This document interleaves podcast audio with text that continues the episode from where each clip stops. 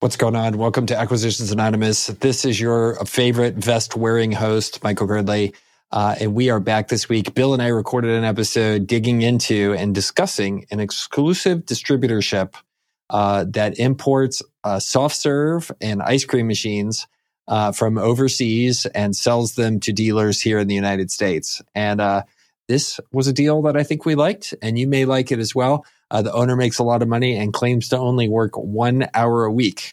So we will dig in and figure out if we think that's actually true. And maybe this is a deal we call on. So see what you think and enjoy the episode. Today's sponsor is Acquira.com. And Acquira is your acquisition in a box service. They offer training to help you find, evaluate, and close on buying a small business, all usually done within a year. And their team has bought over 30 businesses across 3 different portfolios. So whether you're just beginning your business search, actively pursuing a specific deal, or looking to grow your existing company, Acquira's training and team of experts can help. Their M&A advisors provide individualized support throughout the entire process. They will provide guidance toward your offer structure, drafting your LOI, helping with due diligence planning, and securing funding for your deal. They will even fly out and do on-site visits with you as you look at the business to consider. Once you acquire your business, they can also help you grow it as well. They use a proprietary framework called the ACE Framework that will help you transition that business you buy from owner-operated to management-led, increasing your profits and allow you to step away from the daily operations and enjoy more of what you love. And if more of what you love is buying and growing more businesses, they can help you build a portfolio of businesses and eventually get liquidity from that portfolio by selling it to a financial buyer or selling it to your employees. They run cohorts each month, so space is limited. So if you're looking to acquire a cash-flowing business this year, sign up now at acquira.com/pod-lander. And again, that's Acquira, acquira.com/pod-lander. And tell them that the Acquisitions Anonymous folks sent you. Bill, I have one question for you. Are you impressed by my new Zoom background? So impressed, but I'm getting whiplash. Like every 3 weeks, you have a new Zoom background. That's part of the fun. Like you just go through and you have to work on like making it better all the time. And that's what I tell people who are like, how do I get like a fancy professional style Zoom background? And I'm like, oh, like either pay somebody to do it or like enjoy it as a hobby. And frankly, like I enjoy like taking 15 minutes during the day and be like, you know what I need to do? This picture right here, Bill, is 3 inches too high. I need to move it down. Like, if you don't enjoy that, pay somebody to come in and make a badass Zoom background for you. So, you know that feeling where like you got to find a hobby you like. In your case, obviously, it's manipulating your Zoom background and optimizing it. But you find a hobby you like, you know, you spend a lot of time and probably money on it, and like really get into it, and then you kind of get it to the point where like it's perfect. Like you've reached the apex. There is no further optimization to do. And it's like really sad in a way. You're like, damn, like I have reached the ape. It's like there should be a German word for that. Like the blend of satisfaction and sadness of knowing that it is absolutely perfect. And yet you will not be able to improve it any further and tinker. I don't know. That sounds terrible. If I get there, I'll let you know. You're still not there. That's in the background. Well, I can't. There's a full circus going on behind you by the pinnacle. I don't know if you've watched kind of the arms race going on YouTube recently. Like some of these guys are taking their like in-house video production, like MKBHD. I don't know if you've seen that guy. He's like one of the OG tech YouTubers. Yep, like literally he basically he's super good, super smart. And literally like some of his stuff is like full on industrial light and magic stuff now. So we're going to have to up our game. No more. I don't know whatever the hell this is behind me, but like we're gonna need some minions. You got like a fax and stuff, like CGI. Yeah, seriously, they do. Marquise like, Brownlee, right? The tech review guy. Yeah. Oh, I gotta watch some of his videos. Yeah, he's really good. All right. Well, hey. So I think speaking of AV, we have a special deal today because this is the first time anybody's recorded a video as a broker. So we're going to go through this deal. You're going to read it. And then I think we're going to try to play the video from the broker. And maybe we do it in that order. Yep. Does that sound good? That sounds good. So huge ups to this broker. This is a deal from Business Exits. This guy recorded a custom 1 minute and 15 second overview of him talking to the camera, like pitching you on buying this business. So we will play it at the end. But first I will read you what it is. It is a soft serve and frozen drink machine manufacturer. It is doing $4.2 million in revenue and $1.5 million of income. And they're asking 8.8 million plus inventory. So that is a 5.94x multiple plus inventory. So got high hopes here on this thing. That being said, the description is pretty interesting. So For Sale is an 18-year-old company in Texas that offers a variety of 14 different soft serve and frozen drink machines to commercial and residential customers in the USA, Canada, and parts of Mexico. The drink machines are designed to be more reliable than the competition. There are several trademarks on the machines, and recently one patent was filed for motor control. Over the past year, commercial sales have increased and residential sales have decreased slightly. The residential decrease is likely due to a shift in the economy, whatever that means. Wait, can we stop here? Can I stop and ask a question? So these guys sell frozen drink machines and soft serve machines, and they have a residential like margarita machines, I think, and soft serve machines. What kind of lunatic buys a soft serve machine for your house? Like, I don't know. These people? I never knew I needed one. Who are these people, and why am I not friends with them? These are the people that do to their home bar what you do to your Zoom background, Michael. It's the same thing. By the way, you know, I invited you on my guy ski trip, which, you know, you declined because you had something better to do, go to Costa Rica. But, you know, one of the things we talked about is there's this whole class of people who have become so rich they don't have to work anymore. And so all they do is just like run around and ski and party and have fun. And by the way, that would be nice. I would love to do that someday. But a couple of my buddies on the trip had a brief discussion about how do you locate these people who have houses in Aspen or are just desperate for other guys to go ski and hang out with them? And how do we we need to make some new friends. So basically, warmbodyavailableforguystrips.com. Basically, the moral of the story was I invited a bunch of friends to go on a ski trip and they proceeded to have a discussion about how to find better friends than me. I was like, wait a second, this sucks. Yep. Well, they're friends that would not make them pay for the ski trip, I think. I'm sorry. Pay your own way, sucker. Yep. Okay. So this business sells commercial and residential frozen drink and ice cream machines. 60 to 70% of sales are to commercial establishments like restaurants and convenience stores. So I'm picturing slushy machines. And 30% is to residential customers. The machines are manufactured in Asia, contributing to the attractive 35% margins. There has been an exclusive contract with the supplier for 18 years. In 2022, soft serve machines accounted for $1 million of the $4.2 million in sales, while frozen drink machines accounted for $2.8 million of the $4.2 million of sales. That only adds up to 3.8, but okay. Dealers, which seems like not this company, dealers using MAP pricing sell the machines, which has been vital in growing the company. There are 8 full-time employees, and the owner, on average, spends about an hour per day working. And just the revenue trajectory has been in 2020, they did $2 million. In 2021, they did $3.5 million. And in 2022, they did $4.2 million of revenue. And their SDE over that time went from 504 to 587 to 1.48. And with that, Michael, would you like to hear the broker say it in his own words? Okay. First of all, I want to get something on the table. For those of you that are regular listeners of this program, I am the curmudgeon of the program, and I've been scolded multiple times by Mirko and the other members to not poop on the deals immediately. But I just want to come out and go on record before we watch the video. There is so much to like about this. I like this deal a lot. Okay. Instead of pooping, you are pouring creamy soft serve all over this deal. This is one that I'm like, should we click to stop record right now? And should I call this guy? Because like there's a lot, and we'll talk about why I like this deal. So let's watch this handsome young man and play him talking to us about the deal. Here we go. Hey guys, got a cool business for you today. As you can see, it's a wholesale business that sells ice cream machines and frozen drink machines all across the nation through a network of about 50 dealers.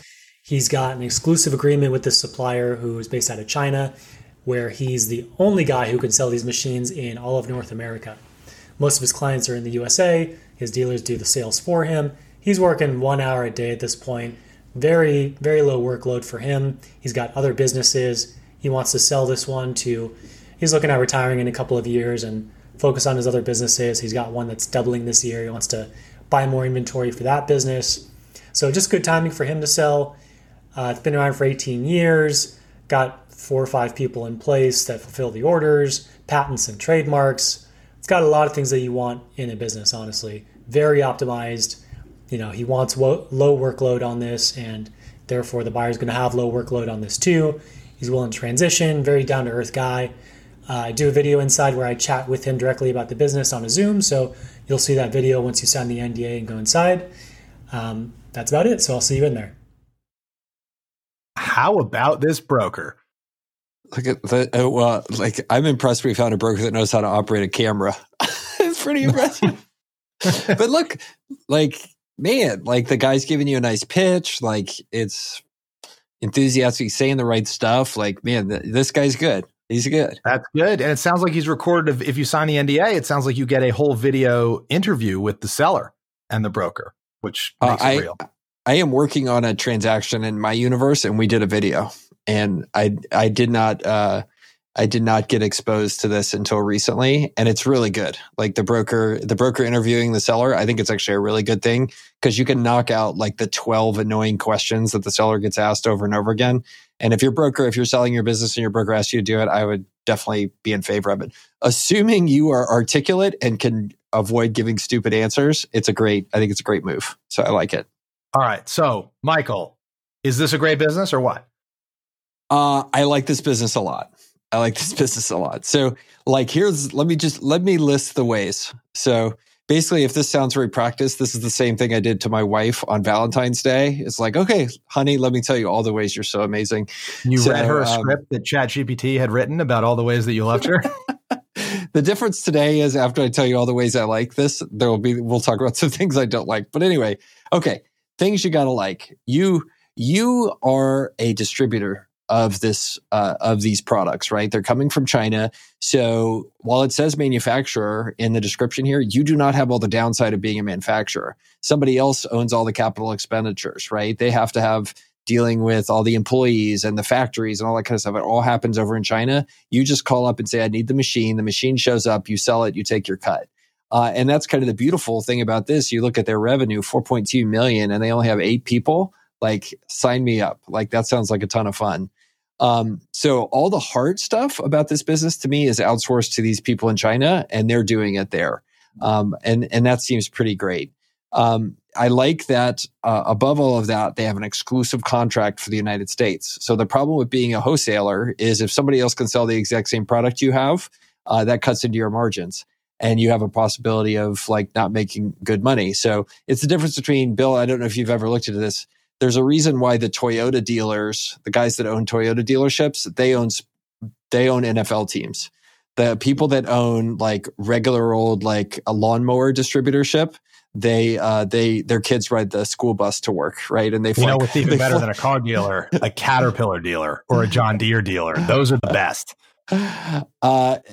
Absolutely. So there's the family that owns the San Antonio Spurs here in San Antonio, very nice family.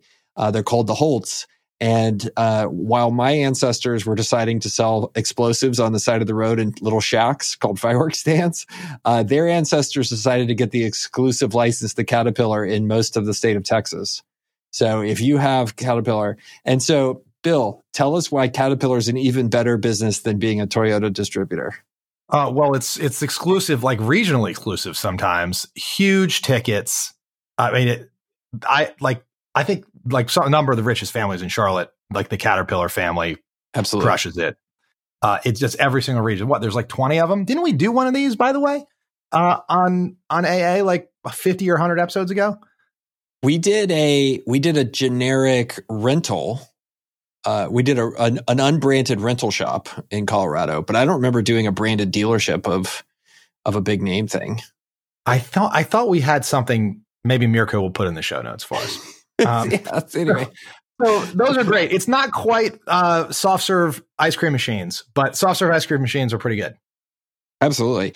Look, and then there's the next thing about this business that I like is if you go look at like how a Toyota dealer makes money. And by the way, like if anybody ever asks you, like, you know that scene from Ghostbusters when they asked him if he was a god or not, do you know what I'm talking about? Yep. If anybody ever asks you which car dealership brand would you like to be a dealer for, the answer is always Toyota. Like, that's the answer. Toyotas have more demand than anybody else, and that's just the one you want to own and they trade for the best multiples by far. But if you go look at their P&L for these exclusive distributorships, they have a typical razor blade situation, which is they don't make any money selling you the car, but they make you money when you come in and service the car, or you have to buy Toyota certified parts to repair your car. And all of that together makes you a ton of money. They are basically, Toyota dealerships are service organizations with exclusive capabilities that just happen to sell cars on the same thing.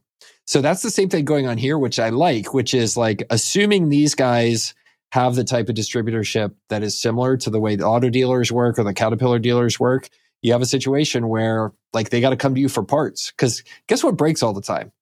Home soft serve machines. Sure as heck, those things don't keep working forever. So, and that's the thing I love more than anything about this business. So do you think this is, I agree, like, an exclusive contract, no one else can sell these things in the United States. That being said, this isn't exactly, even if it's Toyota, right? There's always a Honda, you know, like, this isn't, absolutely, they're only doing $4 million in sales. Like, this is not all of the soft serve and smoothie drink machines in the United States, right? Surely, like, there are comparable replacements here, substitutes, right? 100%. But there's a dynamic in the marketplace, I think, that is very much in favor of this, which is, if you go look at the coffee machines, like, most of the coffee machines are made by one high-end Italian company called La Marzocco. And like, people will pay up for those things. And like, our coffee business, we bought cheaper off-brand coffee machines. They're just as good as La Marzocco, but you still go into every single Starbucks, or you go into every single other competitor, and they all buy these $60,000 machines when we bought a $20,000 machine. It takes chutzpah to do that. And so what you have is a situation like this, where once you get into one location and they buy your soft serve machine, like, they're pretty much going to stick because with the same one forever, because they don't want the chase to change even a little bit from location to location. So I like that. But to your point, this isn't that big of a business. It's only $4 million. Like, there sure as heck are a lot more soft serve machines sold each year than what's going on here. Yeah. So I wonder how you grow this business. You know, what's in it? So let's talk about our go-to-market here a little bit. They are also, in the same way that they are not manufacturing the soft serve machines, they are also not selling the soft serve machines either. It says the soft serve machines are sold through a dealer network at MAP pricing. So these guys are like a pure distributor in that they've got, I assume these dealers also sling coffee machines and, you know, all kinds of other machines, and they've gotten in the catalog of these dealers. So when this dealer sells a soft serve machine, this business sells a soft serve machine, orders it from Asia. I'm sure they maintain some inventory, but they're just a go-between. And somehow, how in the world are they maintaining 35% EBITDA margins being a middleman? I mean, that seems abnormal to me. That's something we're digging into. I don't understand. I mean, because like this middleman, like true distributor, where you don't really even have to sell the thing. You have a dealer network and you don't have to make a thing either. It looks like such an incredibly awesome business model. And then the ... but on all of these is always that the margins are terrible, usually, right? It's like a 3% net margin business, right? Because that's all you deserve, because you're not adding any value, typically. You're not doing anything. Right? You're not doing anything. But this business seems to buck that trend. It's got, you know, 5 to 10x the typical margin flow through of a business like this usually does. I would really want to understand why that is. What value are they adding? Is it purely just that they have the contract, like the exclusive contract? Maybe that's it. That may be what you're buying here. Are you familiar with Gulf States Toyota? Have you ever heard of Gulf States Toyota? Do you know what that is? No. Okay. So this is the story that opened my eyes to how powerful exclusive distributorships like this could be. So Gulf States Toyota, and I'll read a little bit from Wikipedia because I want to make sure I get the names right. But Gulf States Toyota was started by this guy named Thomas Friedkin. And then during the 1960s, this guy was friends with Carroll Shelby. You know, Carroll Shelby, like the Shelby GT and all that kind of stuff. Yep. Famous for Cobra and all that stuff. So back in the day, the Japanese cars were kind of jokes, right? Like nobody took them very seriously. And they were, you know, it's kind of like the early VW bug showing up to the United States. Like everybody thought they were just a toy, right? Yep. So Carroll Shelby had been offered the rights to import Toyota vehicles into the United States. But this guy, and Shelby turned it down because he thought it was more lucrative to do aftermarket improvements of American muscle cars. So anyway, long story short, this guy Friedkin was friends with Shelby, and Shelby said, well, I'm not interested in being an importer of Toyota, your joke cars. Why would anybody want to be an importer of your joke cars? So Friedkin went in, flew to Japan, talked to the Japanese, and got an exclusive agreement to distribute Toyota vehicles from the port of Houston. Wow. And he got, is that still enforced? Like the last I looked, they had like exclusive like ability to import into like all of the southeastern U.S. And like it's not here in the stuff. But basically, fast forward, they imported in 1979, they imported 66,000 Toyotas, and they would take a cut of each single one coming in. Amazing. And the reason I got exposed to this is one time I was in Fort Lauderdale and like, you know, being a Girdley move, I was like riding my bike along the road and I stop in front of the very like richest, biggest house. And I'm like, well, I wonder how this happened. And you Google the address and it turns out it's like this guy Friedkin who had like a boat that was like bigger than everybody else's house put together. And like you put the together. So anyway, how it works these days, I'm not sure. They've been sold multiple times. It appears to be run by, you know, Friedkin's son. They did $8.3 billion in revenue with 2,000 employees in 2020, just importing these Toyotas. So I believe they still have some sort of deal where they're getting, you know, last I heard it was like $50 per Toyota sold or something like that. Just totally free cash, like on top of stuff. So anyway, I too have a super interesting exclusive distributor story. Let's go. Which is cool. So there, you're familiar with the brand Electrolux. They make appliances. Mm-hmm.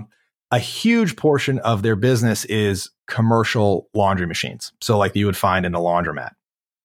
So Electrolux is like the cream of the cream. Like your good laundromats have Electrolux machines, a lot of them, and they're expensive.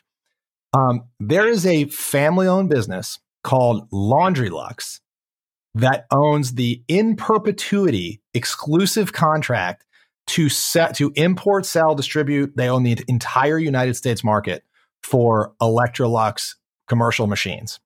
And the way they got it was that way back in the day, and I have this on good authority from a primary source, that way back in the day, the Electrolux guy, he's Swedish, right? Electrolux, Swedish company. And he comes over to the United States and he's in New York City trying to sell his washers, like, you know, trying to crack the American market, doesn't know crap about American market. He sits on a ferry next to this other guy, the Laundrylux ancestor, right? And just gets to talking and basically convinces him that the Electrolux laundry machine is the best laundry machine. And the guy is like basically, as I heard it told, like a small-time hustler, and is like, I think I can sell 10 of these machines to a couple laundromats in New York City, right? And he gets an exclusive contract to sell these things in the entire United States.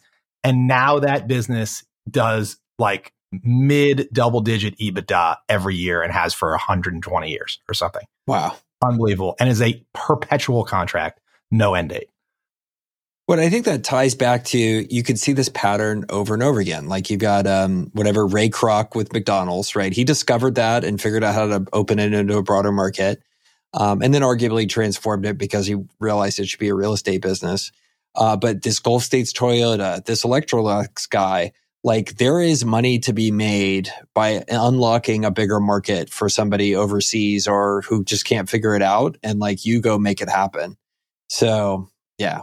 I like it. I like it a lot. No, but you have to set it up the right way. Like you can't let them, you know, I think Nike is a good example there. When they first started their business, they were importing these Japanese branded shoes. And then the Japanese tried to have other distributors. And then Nike tried to buy shoes from other people and they both ended up being unethical. But don't worry about that part of the story. But you have to set it up the right way to make sure that you know, in the long run, you're like Gulf States Toyota, these Electrolux guys, and you're not going to get cut out of the middle. Because that's the other danger, right? And so my grandfather, who is deceased, by the way, Bill, you'll appreciate this story. We were the exclusive distributor for a brand of fireworks in the state of Texas. It was all a handshake deal because, you know, 1960s. That's the as way you do stuff. Yep. Yeah. Well, I mean, look, you're either getting drunk as a skunk or like chain smoking Marlboros when you do your business deals. So that's just the way it worked. And then they discovered, like 2 years into this exclusive arrangement, that said distributor was shipping that brand of fireworks to our competitor. And so my grandfather allegedly sent a telex. Back in the day, he sent telexes to overseas. And the quote was, "Hey, we figured out what you're doing. You don't need to call us back. And by the way, don't piss on my back and tell me that it's raining." That was the line. Classic. It's like, oh, well, in between chain smoking Marlboros and drinking whiskey to do your business deals, that's the kind of language that you use, but it's just so cool. Classic. I was like, oh, Grandpa Girdley's a badass. He's such a badass. Well, so it comes down to, right, like the contract is the business, right? Yeah. This exclusive contract is the business. So if you're doing diligence, you got to understand, you got to hire the most expensive lawyer you can possibly find to diligence this contract and ensure that it is absolutely airtight, that it is transferable, that they've never breached, that there's no way it can be terminated, et cetera. Because if you lose that contract, you are cooked. And all the dealer network in the world isn't going to help you. Yeah, it's that question that I ask every time, like, what am I actually buying here? And the cool thing is, you know what you're buying? This contract. And you got to figure out. And, you know, I think the cool thing about it is when you have something that is that simple, you know, it's just like, okay, well, I just have to underwrite one thing. What is the net present value of this contract for the next 25 years or 50 years until I die? And then I can figure out what it's worth for me to pay for it. Let's talk a little bit about price on this. It is at 6 times net income is the way they describe it. Plus which inventory. I guess, plus inventory. Are they holding that much inventory? Hopefully they're not. I bet they are. I bet they got to buy the machines from Asia and sit on them. Okay, so you got like a cap. So it's, you know, you have to factor in, you're going to have capital tied up in this inventory over time. Mm-hmm. So, and these, by the way, like I think these are several $1,000 machines. So, you know, at retail, so I don't know, half that. Yeah. Like you could have a couple $100,000 here in inventory easily, maybe $1 million. I don't know. Yeah, 100%. So they're asking, well, before inventory. So let's say there's $1 million in inventory. You're really going to pay 6.5 times, at least 6.5 earnings times for this business. So you better be sure it's going to be durable. Yeah. So that means, just to be clear, it has to be flat for 7 years before you're in the money, before you get your money back. Now, of course, debt and all that stuff, but in general, right? There's a 7-year payback on this investment. Oh, Bill, there you go again. Try to get your money back. How dare you? Don't you know how the new economy works? You don't ever have to get your money back. You just borrow money. You know, you raise money from idiots. Pretty much, yeah. So, but like that being said, this business has been around for 18 years. You know, who's to say it's not going to be around for another 7? And also, if you can double it, you got your money back in 3.5. You know, maybe so you got 8 dealers now, you get 16 dealers. Here's something worth digging into. All right, let's go through the numbers. You didn't do those, right? I didn't space out when you did them. I read them, but I didn't analyze them. Okay, so we've got revenue over the past 3 years. 2020 was $2 million. 2021 was $3.5 million. 2022 was $4.2 million in revenue. So 2, 3.5, 4.2. Seller's earnings was $500,000, $600,000, $1.5 million. Bill. One of these things is not like the other. What do you notice here? So what happened is from 2020 to 2021, he added $1.5 million of sales and about $75,000 of net income.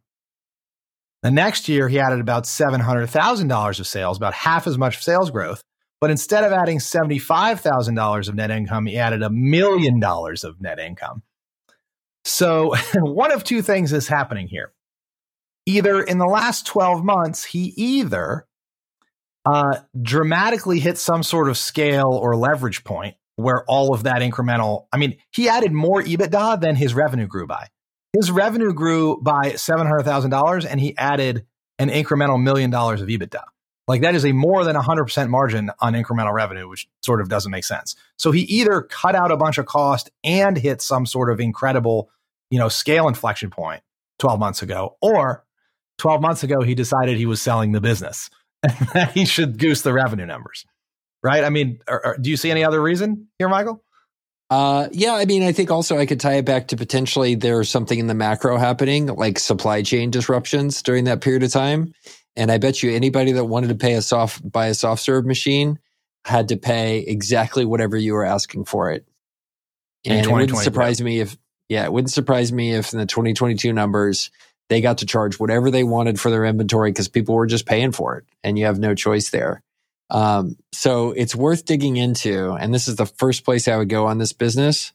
If you look at it, like the business did 1.5 million in SDE, which is how they're figuring out the multiple. If you take the average of the last 3 years, the average is actually more like 800,000 in profits. So really they're asking close to 12 times earnings for this little business. Unless you know trailing 3 year average, yes. For trailing 3 year average. Unless you know that this 22 is what's going to happen in 23. I don't know. I don't believe it. And now you start to wonder why he's selling the business, right? Yeah, I will sell you. There's a lot of businesses I will sell you for 12 times profit. A lot of businesses. All right, Bill, you're going to have to talk me down. This is my chance to really love the deal. Like I loved the casino that turned out to be a brothel in Costa Rica, or the Lego minifigs business, you know, or the wine stuff. Like I was there. And then they just lost me at the end. So what recommendation would you have for me to cope with this loss? Hire a good accountant and figure out what's going on. I mean, their SDE margin goes from 25% to 15% to 35%, you know, year to year. And I mean, that is wild, right? Like that shouldn't happen, I wouldn't think. Especially because this whole business is couched as it's boring, it's 18 years old, it has only 8 people, the owner only works an hour a day, like you clip a coupon is how this guy says it. And then he shows a P&L that whipsaws from 25% net to 15 to 35% net. I've got questions. I mean, if there was a situation, you know, and I think this highlights what we're talking about potentially, which is if you could become a distributor for a highly in-demand brand, just like you could become a franchisee for Orange Theory or McDonald's, you could do great. If you choose the 15th best burger chain or something totally commoditized, like you're going to be in big trouble. And I've gone from in love to slightly dubious about this business. So you're cooling off just because the financials are all over the place? It just smells funny. I would totally dig into this one. I like this deal. But I would totally dig in and understand what's going on here. And do I really, you know, really like it as much as I thought I was going to like it? I don't know. Yeah. I also have to understand they go to market here, right? They got 8 dealers. They have, which probably means they have effectively no sales and marketing lever or engine of their own. So if those 8 dealers go away, you're stuck with a warehouse full of soft serve machines that you don't know what to do with. So I'd want to understand contracts with all those dealers, why those dealers sell your brand of soft serve machines and not another brand of soft serve machines. Can I add more dealers? Like in addition to understanding your contract on the supply side, you've also got to understand your contracts and your value proposition to these dealers who add your stuff in your catalog. Because if you could add 40 more dealers, holy smokes. Now that leverages that exclusive contract with the source in Asia becomes way, way more valuable. So if you're the type of buyer or you dig in and you go, oh boy, this guy is actually working 1 hour a week. He could triple the size of the dealer network. And I don't need a and my supplier can hit that volume. This is an instant triple. Yeah. You know, pay $8.8 million all day long for it. Yeah. So I think it's worth digging into. So people want to know, how do you structure a deal like this? How do you make it work? I have my idea. How would you do it? See if we agree. So I do think this is a type of business that will sell for a decent amount of money up front. I think you've got to share risk on this contract. I mean, you got to have some kind of pay over time component that gets canceled if the distributor or the manufacturer contract gets canceled, something, right? What do you think, Michael? I think this is one of those ones that structuring is going to be very dependent upon how your diligence goes. So I think you and I have brought up some really good questions. Like, what do the dealer contracts look like?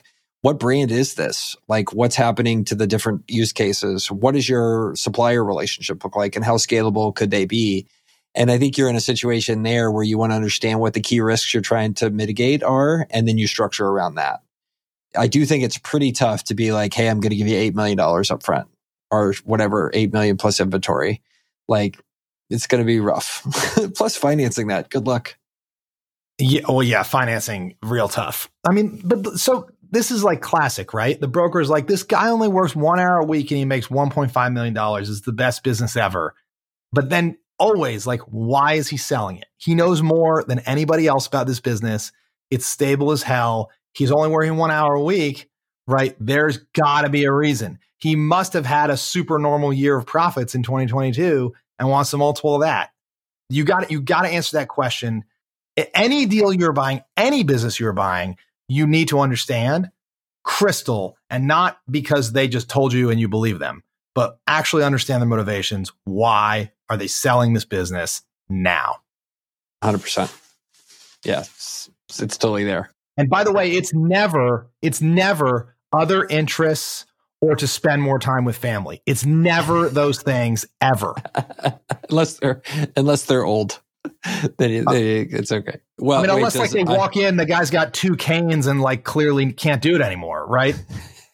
You know, but what always happens, right? The broker is like, this owner is retiring to spend more time with family, and like in walks, you know, a 42-year-old, you know, spry dude, and he's got like no kids, and you're like, yeah, no, he knows something you don't. So rough model here. So let's say it has. Let's say you can predict that 1.5 million income is going to continue, which I'm dubious. But let's say you do go in and kind of get a good belief that that's going to happen. So you need to put together, let's say, $9 million to buy this business. You can probably borrow 2.5 times income on the business. Let's say from a bank. Let's say you get to half the purchase price, so 4.5 at most, 4. And that means you need to come up with another $5 million to buy this business. Do you then go put $2 million in equity in and then have $3 million on a seller note or seller earn out? Yeah, he's going to have to help you. I mean, you might even consider like rolling some equity, like make him roll some equity and with an agreement to buy it out at a predefined price, you know, in 5 years, something like that, which is another way to make him share the risk, you know, so you can pay less up front. So his equity goes to zero also. You know, if the contract gets canceled, that's another way to bridge the financing gap. Yeah. That could all work. If he doesn't want to roll equity, you really want to understand that why as well. Yeah. I have other interests. Yes. Other interests. Spend more time with family. Spend more time with family. All right. Well, I think I went from hugely in love. This is one of those ones where I went from hugely in love, and as we read through more of it, I'm like, I'm probably still in love. This is one definitely I would call. I would definitely call this one. Hit stop. Pick up the phone. Stop. Everybody hold. I need to go do this deal. I don't know. It seems all right. Yeah. It's a sandbag. So no one calls it. Yeah. I don't think anybody's going to call on this one, Bill.